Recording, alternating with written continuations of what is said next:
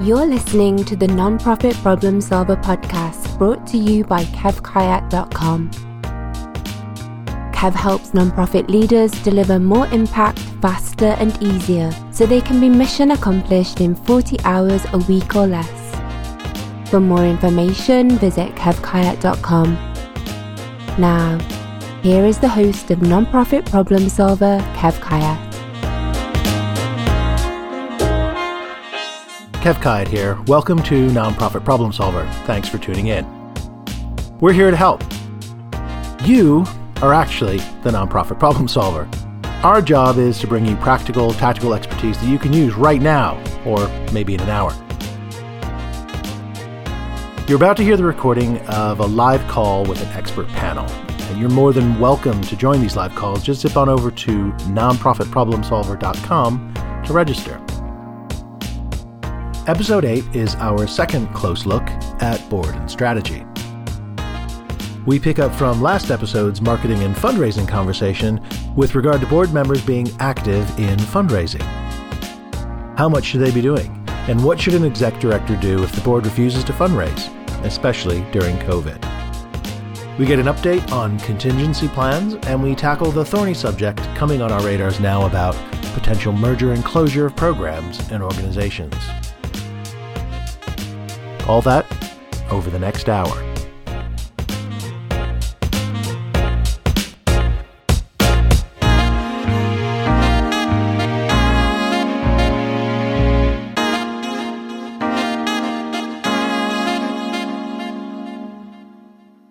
Okay, welcome everyone to uh, Nonprofit Problem Solver. This is episode number eight, and we are talking about board and strategy. So I'm going to introduce the panel, and after that, we will go through our series of questions.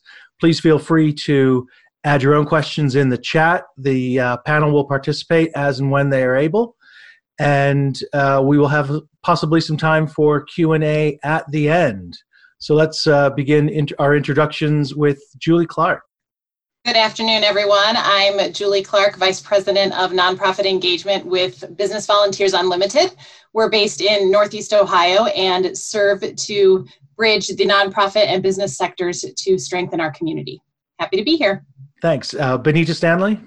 Hi, my name is Benita Stanley. I'm with Stanley Solutions Consulting. We're based in Atlanta, Georgia. We work specifically with uh, nonprofits of color, both um, domestically and abroad, um, surrounding organizational development, infrastructure building, capacity, um, whatever they need to make them stronger. Thanks, Benita. And uh, Leslie Spethman. Hello, I'm Leslie Spethman. I am based in Omaha, Nebraska, um, and I have Spethman Consulting Services here in Omaha and I focus primarily most of my work on strategic planning and board development. Um, so I've recently um, focused a lot on board development because there seems to be a lot of room for for growth and improvement in that space. So. Okay, thank you. And we uh, may have a couple of uh, other board members joining us later. It looks like they're a bit behind. So we'll jump right into our first question. Benita, I wonder how you're finding uh, either locally in Atlanta or, or elsewhere, how foundations are pivoting with respect to the way they are handling their grants and their partners? Sure. So the short answer is foundations are being much more flexible. Uh, specifically, they are really starting to sort of streamline and even eliminate some of their reporting requirements that a lot of their grantees um, would typically submit. So this is temporarily during COVID 19. Um, they're also sort of shifting the awards, the monies that they've been granting to organizations to unrestricted funds. So they're saying that, you know, we trust you and we know that you can figure out the best way to use these funds. So please do so. And then the second way, the third way in which they're sort of pivoting under COVID 19 is they're starting to rethink their deliverables, right?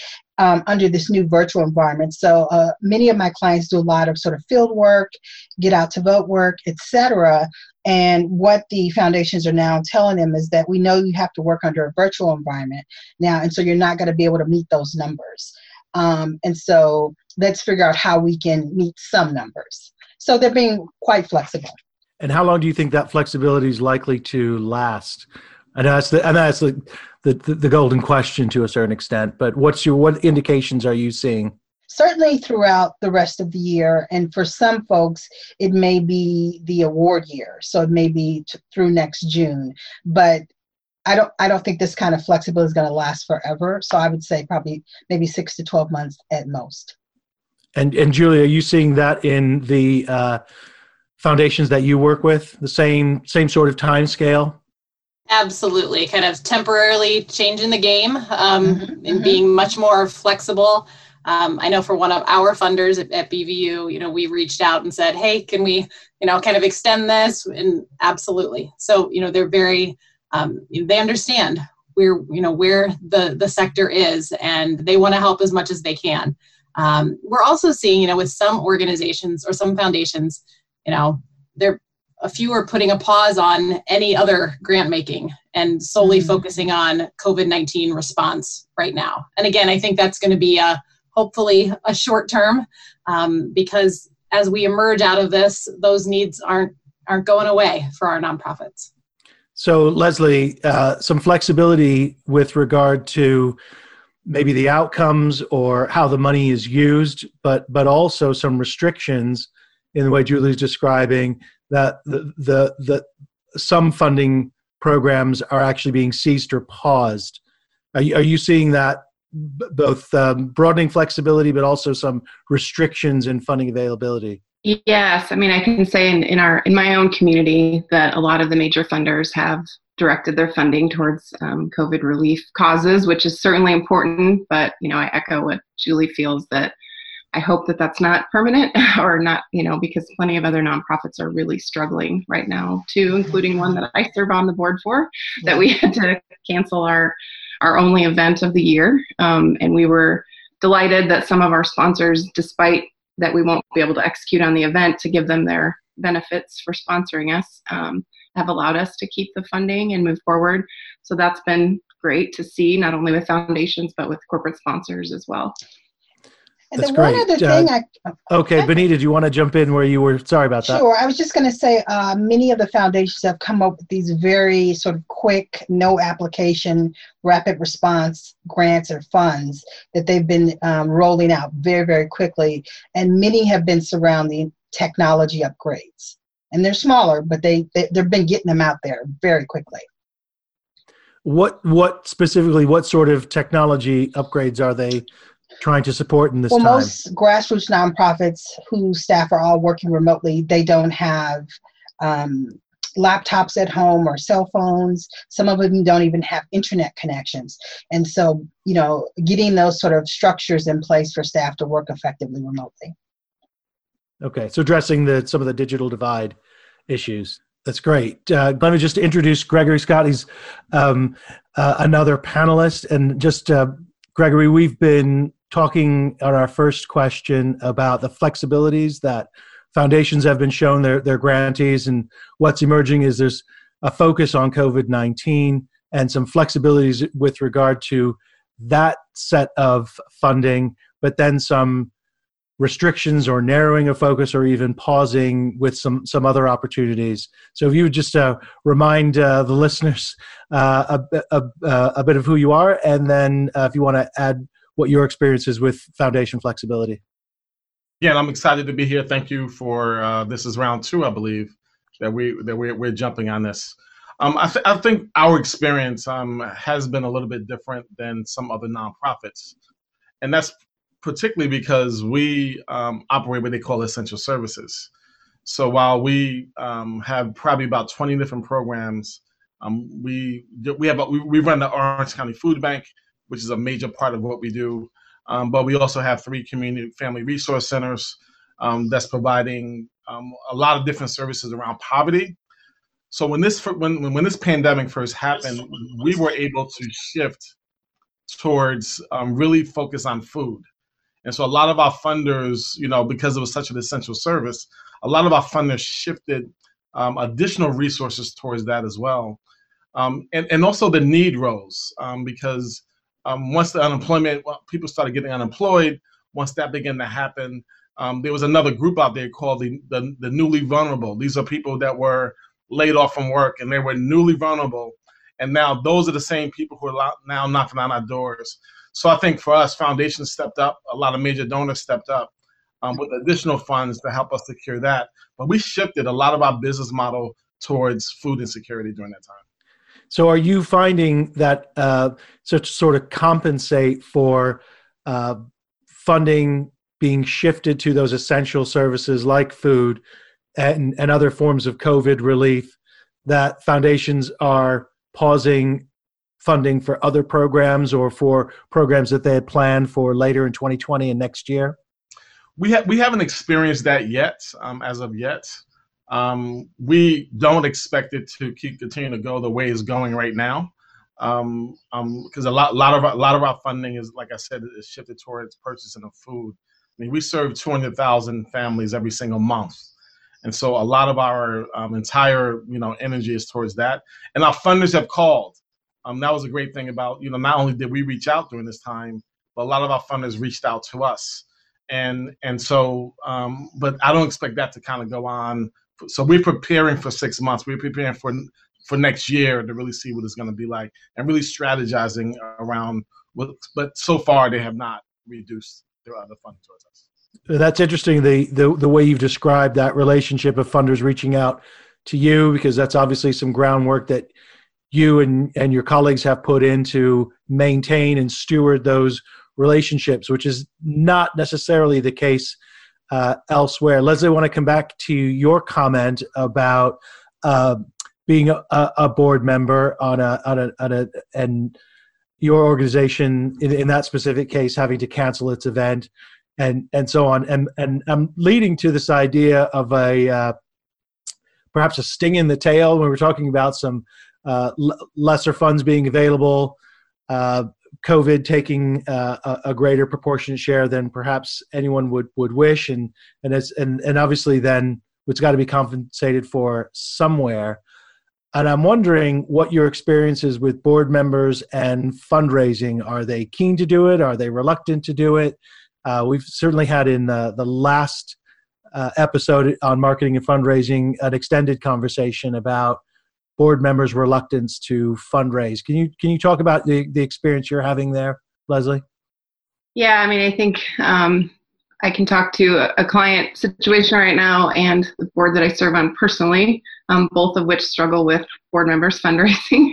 um, you know, I don't know. I think it's an individual um, thing. Some people are just more comfortable with it than others. I also think that a lot of nonprofits maybe don't do a great job at explaining the fundraising requirement before a board member signs on. So that's something that I typically advise is make sure you're really transparent with how much fundraising is going to be required so that no one can say, oh, well, I didn't know you were going to ask me to raise $10,000 a year.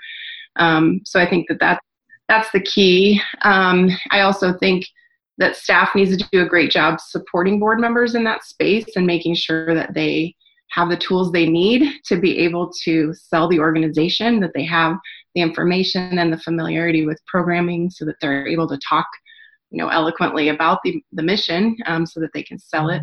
Because um, it's not something that everyone has the same level of comfort with.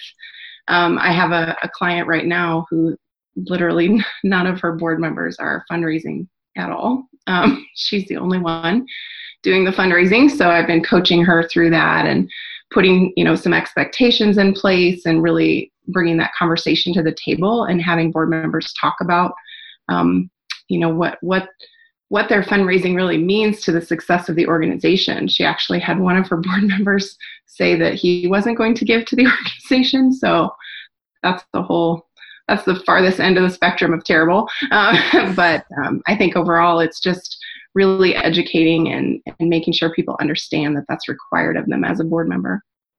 Uh, Benita, can you talk about the the uh, boards you work with, which is a I know there's a large number of organizations uh, over some time, and how the expectations around fundraising and the skills and tools that uh, some of the other panelists have mentioned already have evolved over the years and, and where we are now with the organizations you work with in, in this regard? So, yeah, I'm going to start off with three words fear and discomfort. so, a lot of board members, particularly new board members, experience a lot of fear around asking for money and they're just simply uncomfortable. And so that's where, as Leslie said, you have to really let folks know when they're coming in through the appropriate onboarding process that the expectation is, is that they have to assist in fund development. So some of the challenges some of the smaller nonprofits that I work for are is that they really don't have the tools to effectively support board fund development. So there's no donor database, um, there's no call list or script, there's no development plan that has a role for board members in there. So those kinds of things need to be put in place. But really, what I try to tell new board members that I help bring on board is that donors expect to be asked. This is a value exchange. Mm-hmm. They value the work that your nonprofit is doing and they want to invest in that work. And so they expect to be asked, otherwise, they wouldn't take your call or have a meeting with you. And so they want to give. So they expect that you ask for that. Okay, that that makes it. There's a the, the list of tools uh, was it was interesting in terms of uh, just just some of the basics, like a development plan with an explicit role per board member. Uh, Julie, you you were you were nodding your head there. Um, uh, Gregory, can you tell us about how you've maintained those relationships that you referenced when you joined us about uh, the donors reaching back out to you. Well, you know, I, I think when I, when I think about fundraising, um, especially from a board perspective, um, fundraising is a culture, not just an activity or an event or hey, go do this, um, just go ask. Um, it's about building a culture, and and and having a culture of philanthropy um, is from the front door all the way up to the board chair, and and so fundraising is a team sport. It's about building a culture around philanthropy. And I think once you once you begin to build that culture, then you begin to um, uh, get people more comfortable with the idea of it. And so what I mean by that is there, there are different roles and different aspects of being able to fundraise and really thinking about it strategically. And so certainly building, and it's, it's a relationship, it's, it's, a relationship business, um, not a sales job. It's a relationship business. And so there's different ways where board members, especially during this time, can be part of that process. Sometimes it's thank you. Um, so we, we, we can divide up our, our some of our donors. Um, um, and you know, Sally, you take 10, Joe, you got 10, you got these seven. Sometimes it's based on the relationship that they may have, or we try to find the connection that they may have. And sometimes it's doing a phone back and, in bank and just saying thank you. What we are doing right now is we have board members. Um, um, because of this, we did several campaigns to raise money. So we got probably 500 new donors, not major donors, but they're new donors. So we have board members um, who are retired. They're sitting home writing thank you notes to these donors. And so that's their way of, you know, playing a major role in us building this culture. They feel like every time I see one of the board members, she's excited about, I did 15 thank you letters today. And I'm like, great. Um, I have no idea who the donors are. They may be $25 donors, but she feels good about the process because we have a culture and we understand it's, it's a team sport. And so I, I think um, um, I'm, I'm writing thank you notes to our major donors as we speak. And so I'm sitting at home. I'm writing, you know, between takes, I'm between my calls. I'm writing thank you notes to our major donors. Um, but I do that three or four times a year and trying to maintain that relationship. So, and and and then I have a I have a you know my development the lead the head of my development department tells me what to do and I do it, and then um, we and then we also encourage the board members to kind of get involved in that process. So it's building a culture, understanding it's a team sport. Everybody in my organization is a fundraiser, no matter what position you are, no matter what you do. Everybody's a fundraiser, and we find ways to build that culture, and that also includes board members. So the way you also emphasize that it's relationship driven and not uh, a transaction is that it's not sales. Uh, right. It was a, an interesting idea because uh, folks looking at it as a transactional situation is sales, and and and we mentioned this uh, last week in marketing and fundraising, raising where uh, a, a significant proportion of one-time donors come through the annual event, and that's actually a transactional relationship because they've paid money to have an experience. And they're Yeah. not necessarily connected to the mission. They're not necessarily investing in the organization. They're really investing in their colleague who's a board member whose table Mhm. they're joining or or or what what have you. Uh, julie i wanted to come to you and and just ask if you're seeing uh, over over time a a shift in understanding amongst people coming on to boards about the uh, this relationship idea and their role in fundraising, or is that still brand new every time someone is is, introduced to say this the nonprofit sector as a, and a board opportunity? It, it's that learning curve of what it actually means. Is it are we still there, or are we getting getting further along? I think we're still really in the learning curve space. Um, you know, and there are some, you know, if you grew up in a family that, you know, if you had a parent or, you know, a relative who served on a board, maybe you understand it a little bit more.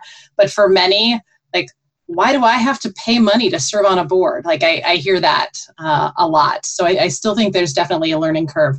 Um, going back on just, you know, how do we make sure that board members are comfortable and educated. Um, one of the things that, that we did at BVU, and you can't see it, but I can send you the link later, we put together this one page summary for our board of all the things that we are doing.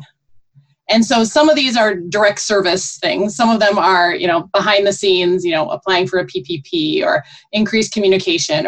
But when you put it on a one pa- on one page, and then we've got a column at the bottom for fundraising, which historically we've not been great at, but we put it on one page and you see the breadth and depth of work that the organization is doing um, and you walk through that with the board it really helps them internalize and capture oh my gosh this is really powerful again whether the work you're doing ties directly like like gregory's to the crisis or if it's you know something different Yeah, I, I- appreciate that. That and that link would be great. We can we can circulate that. Yep. So I just want to uh, clarify. We've got some ideal uh, best practices and ways of of cultivating the the culture and the idea of a team sport and onboarding board members directly. But I just want to uh, catch from Leslie and Benita the advice you're giving to executive directors that you're working with who right now are saying, "Yeah, I'd love to do that over the next." several months or whatever as I as I replenish my board. But what do I do right now in this situation if my board will not fundraise? What sort of advice are you giving, Leslie?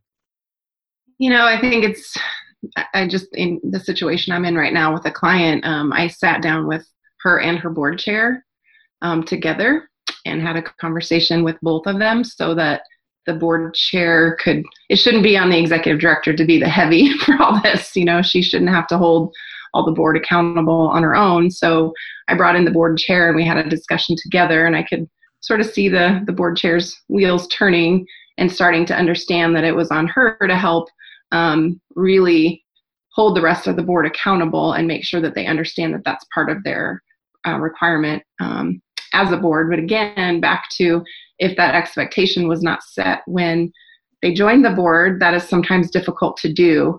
So, what I often advise is for the board to come together and paint a picture of what the work looks like moving forward. And some board members may not see themselves in that picture, and that's okay. There may be other ways that they can contribute to the success of the organization.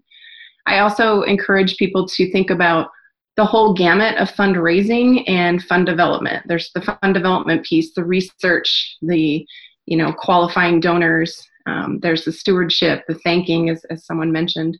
Um, there's a lot that goes into fundraising that if you're not one that's comfortable making the direct ask, maybe you're not the best person to do that anyway. But if there's someone on your board who is, put that person you know at the front lines to do that but make sure all the other board members are able to do something to support that work because um, there's certainly plenty of work to go around when it comes to fundraising so i just don't think that there's ever um, an excuse for any board member to say oh well I, I just i can't fundraise well okay then figure out what you can do to help support the mission or vacate your seat so someone who can fundraise can have it So you're basically saying uh, I'll- the, the advice is create that aha moment or that coming together with the board to say we, we actually have a job to do and let's dole out what the responsibilities are if you if you can't be an asker you can be an advocate or an ambassador uh, to use that that that language. Benita, are you saying similar things, or anything you'd like to add, or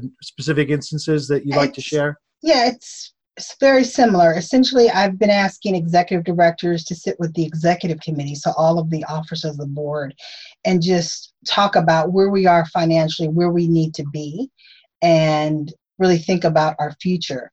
And then we need to look at our bylaws, we need to look at our board roster and see who's been there, who's termed out. Um, and we do need um, some fresh perspectives on the board. We need special um, skill sets that may be vacant right now. And this is the time where we need to start um, the process for some board recruitment, open up the nominations process, and gracefully ask folks who are really inactive. Um, you know, under COVID 19, we're sort of shuffling our, our deck a bit. And I just wanted to check in with you. Are you still interested in serving on this board? And the folks that are inactive and ineffective will, will may take that easy out. Yeah, okay. So giving people uh, an opportunity to exit somewhat gracefully under under the current circumstances. I, I want to shift just a, a, a bit now. Um, still, obviously, talking about the board, but moving to uh, where we spent some time uh, when we convened last month in April around contingency planning, business continuity planning. This is obviously another uh, situation in which we're bringing the board together for some discussions. Uh, and Gregory, being uh, you know in the field, I wanted to ask you first how your contingency and and business continuity plans are going. I know you you also shared with us a, an extensive strategic planning framework, yeah. uh, which I think was the envy of many who heard about it. but but still, uh, what is your contingency plan? How are those going? And and uh, you know what's that experience been just in the last few weeks? Well, you know, it's actually been um, pretty good. I, I have not shifted from that plan, even though we are dealing with a, a crisis. And I think that's why they were. The, the I think that's where the envy comes from. It yeah. was so solid, you could rely on it. Yeah, but but I think that's that's the point, right? Is is having um, a plan where it doesn't matter what happens, um, that you're still on task. And I think for us is it's it's it's keeping everybody on task, um, um, not just in the crisis, but also on the big picture.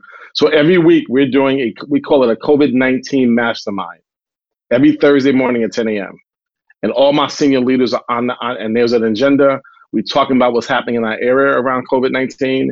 We talk about what's going on with programs around it. Um, and we're doing a, and we're showing a new logo and a new mission statement that's that I'm I'm you know going to be presenting to the board today at 4:30. And so it's, it's keeping them focused on the big picture um, while also handling um, the day-to-day um, um, uh, crisis or things that you have to deal with you know, whether it's the plumbing, the plum, we, we, we've had a plumbing problem over the last two weeks. So we got to deal with the plumbing problem, but we also got to deal with moving the business um, forward because um, co- we're preparing for post COVID 19 because we think post COVID 19 is going to be worse than what we're dealing with now in the middle of a crisis. So, so I, I think it's, it's, getting people um, um, on board and excited about, you know, um, that you that you got it that everybody's on the same page and that we, we're, over, we're over communicating. And, and then we're communicating with the board about this is what we're doing. This, this is our back to work plan. We're working, we have a, a whole plan on our back to work plan. We're going to do it in phases phase one, phase two, phase three. And so it's, it's, it's just, it's, it's having, I always believe having the right people around you matters. Um, but it's, it's being able to, to overly communicate. So we meet every Thursday um, and then I got another group who meets every every Tuesday morning. And so we're overly communicating on how we move them forward, making sure the staff is okay. Um, check. I even check. We the board is also part of my plan. I want to make sure they're okay and they're up to date on what, what's going on too. So um, not so much as a contingency, but moving forward and shift and, and be nimble as we need to. But the ultimate goal never change um, although we may we may have to have have shifted shifted some things and did some things differently. So it sounds it's not just contingency planning, but contingency operations. Yeah, and and that uh, again something we mentioned last time is is a way of managing the onslaught of information is a regular scheduled cadence. You met, you've got those two weekly meetings going. I think mm-hmm. we mentioned last time a, a weekly update for for the board, so they didn't have to uh, expect a flurry of emails through the week. Uh, Leslie, do you want to share uh, how how your board is coping with uh, contingency planning and business continuity, and then I'll come to you, Benita. Sure. Yeah, it's um, it's been a little bit difficult, and I think the organization where um, where I serve is a little bit unique in that we are an event based nonprofit. So, without being able to execute on our one thing that we do every year, it's been a little bit difficult. Um, but our staff has been um, thinking outside the box, really thinking of okay, if we can't do X thing, what can we do to replace that and still carry out our mission? Because that's the key is we should still be able to receive funding for our mission even if we can't execute on the event. Back to your comment about transactional versus supporting the mission which is something that i've had to really talk to some of the other board members about that we still have a mission to support. People still want this event to come back next year so we still have to retain our staff. We still have to have something for them to work on this year. So they focused a lot of time on um, things that don't have that they don't have time for when um, things get busy with planning of the event. So, um, working on a donor database, I can't remember, I think it was Benita mentioned that earlier. So, they're taking the time to do that now and really working on that fund development. All the things that sometimes get pushed off to the wayside when we get busy in the day to day operations of the organization. Um, so, at a board level, I think we've had some board members who feel like it's not appropriate to ask for money right now. Um, so that's something that we are struggling with a little bit with some board members is saying, well, yeah, we still have to ask for money unless you want to have to rehire a whole new staff a year from now and and have our, our event really go away. Um, so yeah, it's just been a challenge, but I think our staff is doing a great job with with figuring out how to be innovative and how to think of, of new ways of doing things when maybe we're not even sure in 2021 what it's going to look like for us. So and and are yeah. you doing contingency planning for the post COVID 19, which, and are you expecting that to be worse, as Gregory said? Yeah, we are. We're really thinking of, you know, like everyone, how we can do things virtually, how we can do, you know, just for the event that we had last year, we had 11,000 people. so obviously we can't do that right now. And, you know, we hope we can do that again in 2021. But if we can't, um, we're thinking of ways that we can disseminate our programming throughout the community and virtual ways or smaller groups um, right now thinking of that even for 2021 okay and benita where where are, where are the organizations you're working with in terms of contingency planning how are those plannings uh, how is that planning exercise working out and and what are the expectations post COVID nineteen? Sure, I, I, know there's a lot there. So yeah, yeah, I'll break it into a couple points. So the crisis and business continuity plans that many of my clients um, are working through now have been helpful. But I want to talk about the human side for a bit. Those plans were specifically very helpful to stabilize internally, to deal with people's fears, their anxieties, to calm them, and to increase the connection amongst one another. So that's been really successful. Um, but it's also been helpful in terms of negotiating with the foundations in terms of you know what can actually be done.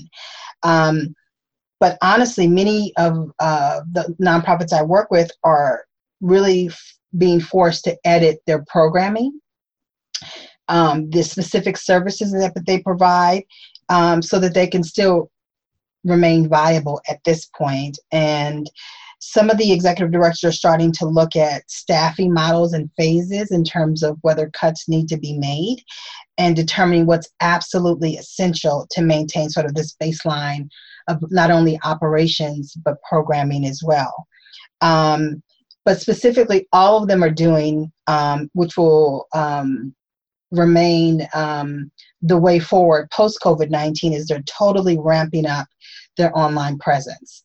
Um, not only mm-hmm. on their website, making it more attractive and having alerts and making it more visually stimulating, but also increasing um, their social media presence across a variety of platforms. And so that means many of them are now looking for a specific communications social media person to help them take it to the next level.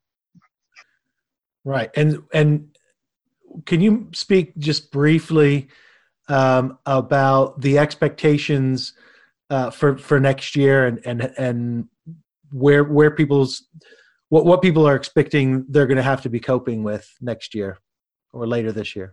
So many of my clients are grassroots and so they are literally on the ground. They touch and see people on a daily basis prior to, to covid-19 and so people come to them because they trust them right and they've always helped them in the past. And so it's a little overwhelming. And so what they're doing is is making sure that they stay focused on the work that they do but helping in in some small ways. And things are going to have to shift because they can't financially continue to do even those extra small things um, going forward with the current staff that they have.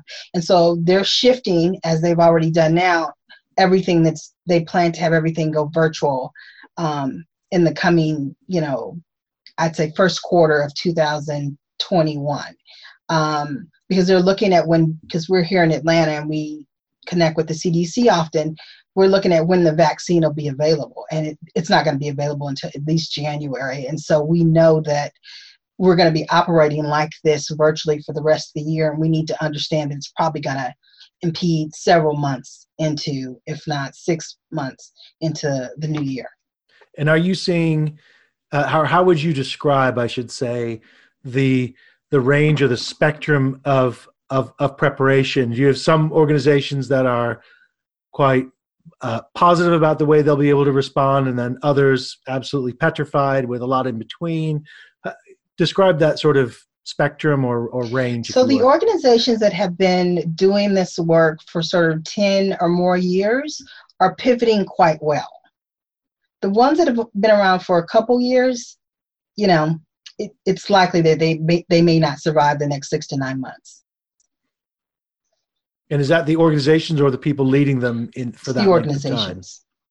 Yeah, the organization. And Julie, would you uh, agree uh, with that assessment in terms of the range of organizations that you've you've seen in uh, Greater Cleveland through the BVU? That sort of rate, that spectrum. Yeah, I think it's all across the board. Um, I think the organizations, as um, Benita said, you know, that are able to pivot um, they're doing really great things. And sort of, um, I listened to a webinar last week where somebody said it kind of this crisis kind of pushed us off the off the ledge. There were some things that we'd been talking about doing differently, talking about moving to telehealth or you know virtual services and webinars, um, and just hadn't you know hadn't pulled the needle. Um, and so this forced that, and they've had some really positive outcomes. And so there's that kind of acceleration and innovation and creativity for those organizations who, who feel like they have a bit more solid footing that allows them to do that. Uh, but the newer organizations, it's going to be really hard. Um, you know, even if you got a PPP, as, as someone said last week, that's a two month solution to a 12 plus, 24 mm-hmm. plus month problem. Yeah, so it's interesting. So, Gregory, I'm going to come to you now because we, we've had uh, in, in this panel and others, uh, Benita mentioned the editing of programs. Uh, I think in our in our talent and staff development panel, someone referred to the the level of change as a brutal edit to some of the things that we're able to do.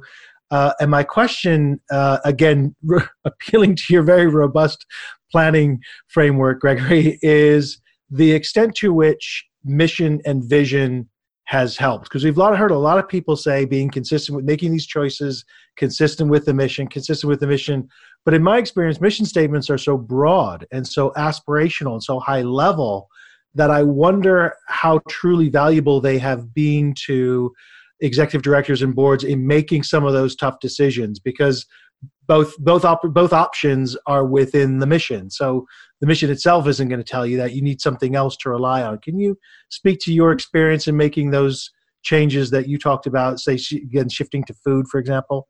Um, it's, it's actually a, a, great question. I, I, know for a lot of organizations, and I serve on three other boards too, and so I, I kind of see it from both sides.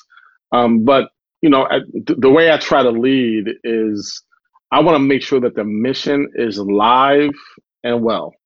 And so, in every meeting, everything that we do, everything is kind of focused, not just because it's talk, but we really kind of dive into um, um, our mission statement, our vision statement. And actually, right now, we're revamping our our our our mission statement as we you know launch into this big strategic plan and rebranding. Um, but but you know the essence of the question is, is about you know you, you you got one and one A. They both fit the mission, and I think for us we had to go to need. What was the most critical need right now? And food food insecurity was because we serve so many senior citizens and so, food insecurity, when we did our own kind of analysis and brainstorming, food insecurity was the most critical need right now. It's tangible. Um, we had more people, um, people who were volunteering six months ago were now in line to get a box of food. And so we just found that food became the most critical aspect of what we're doing. Um, it doesn't mean that we totally stopped our other services. We learned to do it differently. So we, we were doing financial empowerment um, classes and workshops instead of doing it in the, in our boardroom, we're now doing it through Zoom. So we we in terms of being pushed to be innovative, we get more people on the Zoom than we had people showing up for uh, in live class. And I think we said to ourselves, I think we're onto something. And so I think as we look back and going back, we're going to kind of do a hybrid. But um, if, for us, it came making that decision. It both fit the mission, but I think it came down to what was the most critical need, the most immediate need right now without losing focus on the other big picture? What's the most immediate need right now? And that's how we made that decision. And that, that's interesting Is it, it, accords with what uh, the other expert panel programs and services said about focusing on responsiveness. Uh, benita how are those organizations uh, who um, or, or, rather you, you you mentioned that length of time was a factor in an organization's ability to pivot and indeed possibly survive. Is it that connectedness to the, the the community and the responsiveness to need is that one factor as well? Um yes and no. So the organizations that have pivoted quite well have long-standing um, relationships with foundations who trust them and trust them to do the work um, they also have credibility in the community, um, so community members trust them and rely on them. But really, they have had the technology in place, and specifically, there are a couple clients that have do do massive get out to vote work. So they have like a hundred seat phone banking center already on site with laptops, cell phones, that kind of stuff. Those clients pivoted almost within a couple days and were fine, mm-hmm. right? the clients that took two months to get laptops and cell phones and internet connectivity to their 10 member staff members in, at home are struggling. Um, but I think in terms of the mission, the mission and the vision really are sort of the guiding light, you know, in the storm. And it really refocuses folks back to the task at hand. And it really keeps people aligned. Now, mission drift is real. I've, I've seen it happen. I've seen some nonprofits crash and burn because they they shifted too much. But what's really difficult under COVID nineteen is that if you've been in this community doing this work, you're trusted. People naturally come to you. There's so much unmet need. You feel compelled to help, and so it almost feels inhumane, but I'm I'm sort of advising my clients to really stay focused and just do some referrals, right? Um, because you can't you can't do it all. You have to stay focused on what you're federally designated to do. Yeah, but also I suppose on uh, if you take on too much, you just dilute the impact you're after in in any case. And and uh, Leslie, are you finding that uh, organizations that are pivoting well are relying on uh, mission and vision, or have they got a a narrower, clearer sense of what they're about that allows them to make those decisions and edits, if you will, to their programming? Yeah, um, one of my clients actually, they're what they do is provide emergency funding for families who have a child experiencing cancer. So they are that's their space. They're they're they pay rent, they pay bills, they they buy all the things that you know families need when they have a child that's experiencing cancer. So they have actually slid very easily into this. Other you know they're using more funds and have, have a greater need for funds than they've had in the past. But thankfully, they had a very successful year last year, so they're padded a little bit to help with that.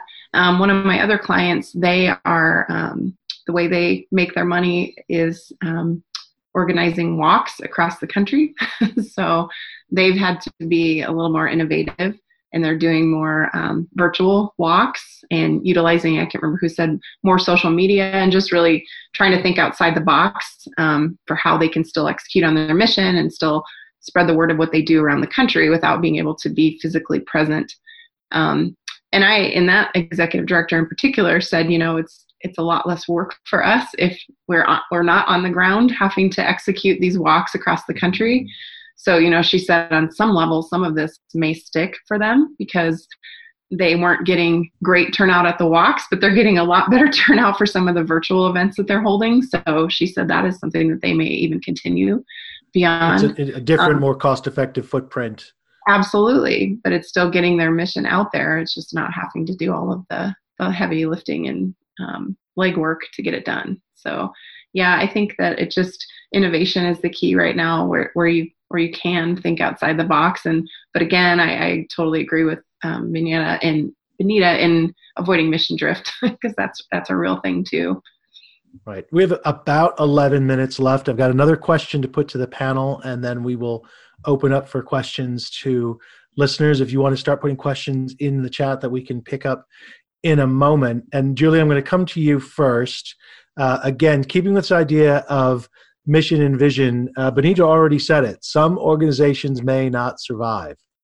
So the elephant in the room, I think, particularly if we're expecting this to be uh, the, the, the, the post-COVID situation to be yet even worse and PPP support has dried up, how are organizations looking or how, how would you advise boards to be thinking about either program closure or merger or indeed the whole organization closing or merging and play and obviously the, the mission and vision plays into that decision making can you start to unpack some of that thinking for us? Yeah so the board needs to be engaged right away in these conversations even when things are a-ok perfect and you want to have that really honest conversation about what is the core that you want to protect? You know who are you as an organization that no the rest of it can go away but this is who we are?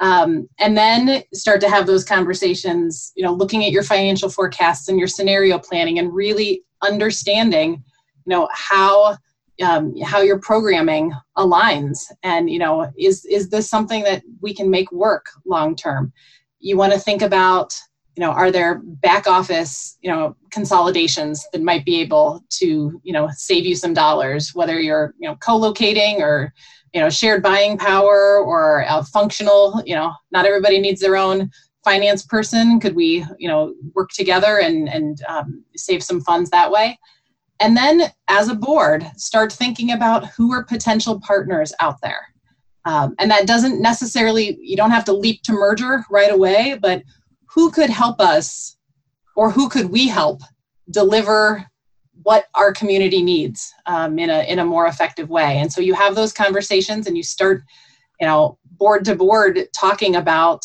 what um, what the future might look like. And it, is is it realistic? Real conversations.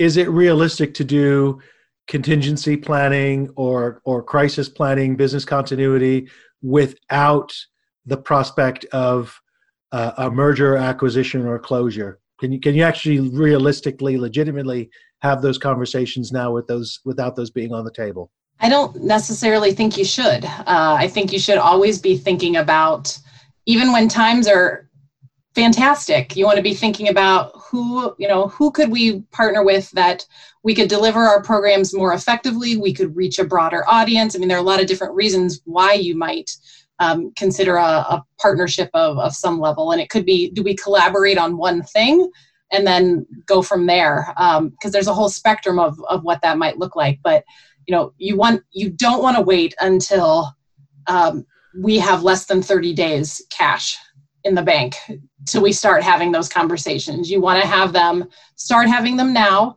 Again, it may not lead to anything and then it's been a really useful exercise um, but you know the position that you're in as an organization you know your strengths you know um, you know where you can you know really push on a program um, and, and where you might need to you know think about shutting something down or can somebody else do it but you, you got to do that analysis and it's kind of you know an internal SWOT of you know cost benefit analysis and you know who needs us and how is it working and do we have the funds and do we have funders who can help help us get through?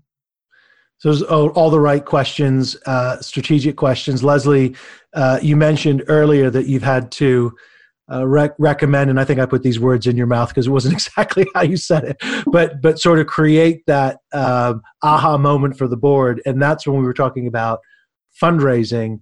Uh, mm-hmm. Are you following that advice very quickly with what what Julie was just saying, which is, oh, and by the way, your next aha moment is, you know, are we going to be here, or in what shape or form? Is that is that is that conversation happening already? Yeah, actually, one of my clients right now, um, they had a meeting last week with an, um, a, another uh, organization in the community who does similar work, um, who they've collaborated with in the past. And I haven't heard the outcome of that conversation yet, but I know that they were going down that road to think about, you know, could they work together? Um, the advice that I gave was to be very sure that that was um, a good move for them to make. I think that as people who work in the nonprofit space, we want to save everybody. um, but sometimes you have to put on your business hat and think, well, that's not really a smart business decision for us. It could ultimately result in all of us going away. Um, so I think that, you know, my advice to her was to really, really evaluate the opportunity very thoroughly um, financially and um, to make sure it was a sustainable solution and not just a band aid that was actually going to be more beneficial for the other organization than for her organization. So I think that's a lesson where, you know, overall, I, I generally think for profit businesses could take a lesson from nonprofits and how smart we are and um, how clever and innovative we are and, and use less resources and, and do great things. But I think in this instance, it's good to take a lesson from for profits and making smart business decisions and making sure um, that you're really looking out for the future of your organization and your people.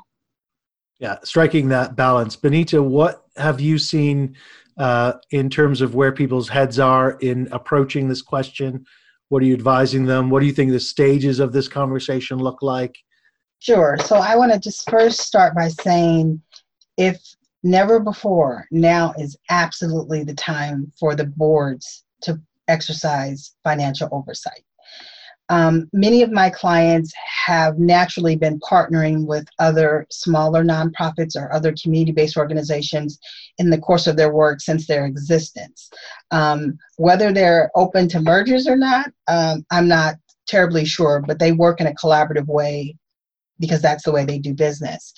But what what nonprofit boards need now in this moment is an absolutely strong treasurer right? Someone who is able to sit with the executive director and do some forecasting, monitor that cash flow on a monthly basis, um, and really be able to, to dialogue with them and help give them a framework for moving forward.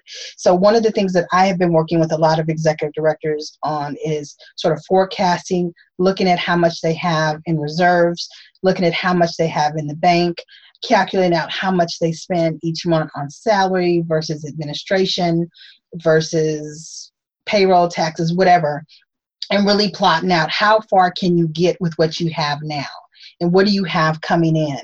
Okay so now let's think about it. If you have 25 staff members um, are all 25 absolutely essential to maintain your operations and your programming? If we were forced to cut five where would we cut? Second t- tier, if we were court, forced to cut another five, where would we cut? And so I've been working with executive directors to create sort of five tiers, if necessary. Um, and so that we can start plotting and planning out, you know, sort of the viability for the long term of the organization. And then it's really important that the entire board and definitely officers and the board president, who's going to be one of the chief spokespersons of the organizations, absolutely remain tied at the hip with the executive director. They absolutely have to be in one voice because if these shifts, these changes, whether it's um, you know editing staff, whether it's um, uh, editing programming, whether it's moving toward dissolution, you have to be in one voice because you're going to get hit by questions internally, externally, the press, your funders. You have to have one voice. So getting that relationship tight and making sure you have um, pre-established messaging so that everyone says the same thing.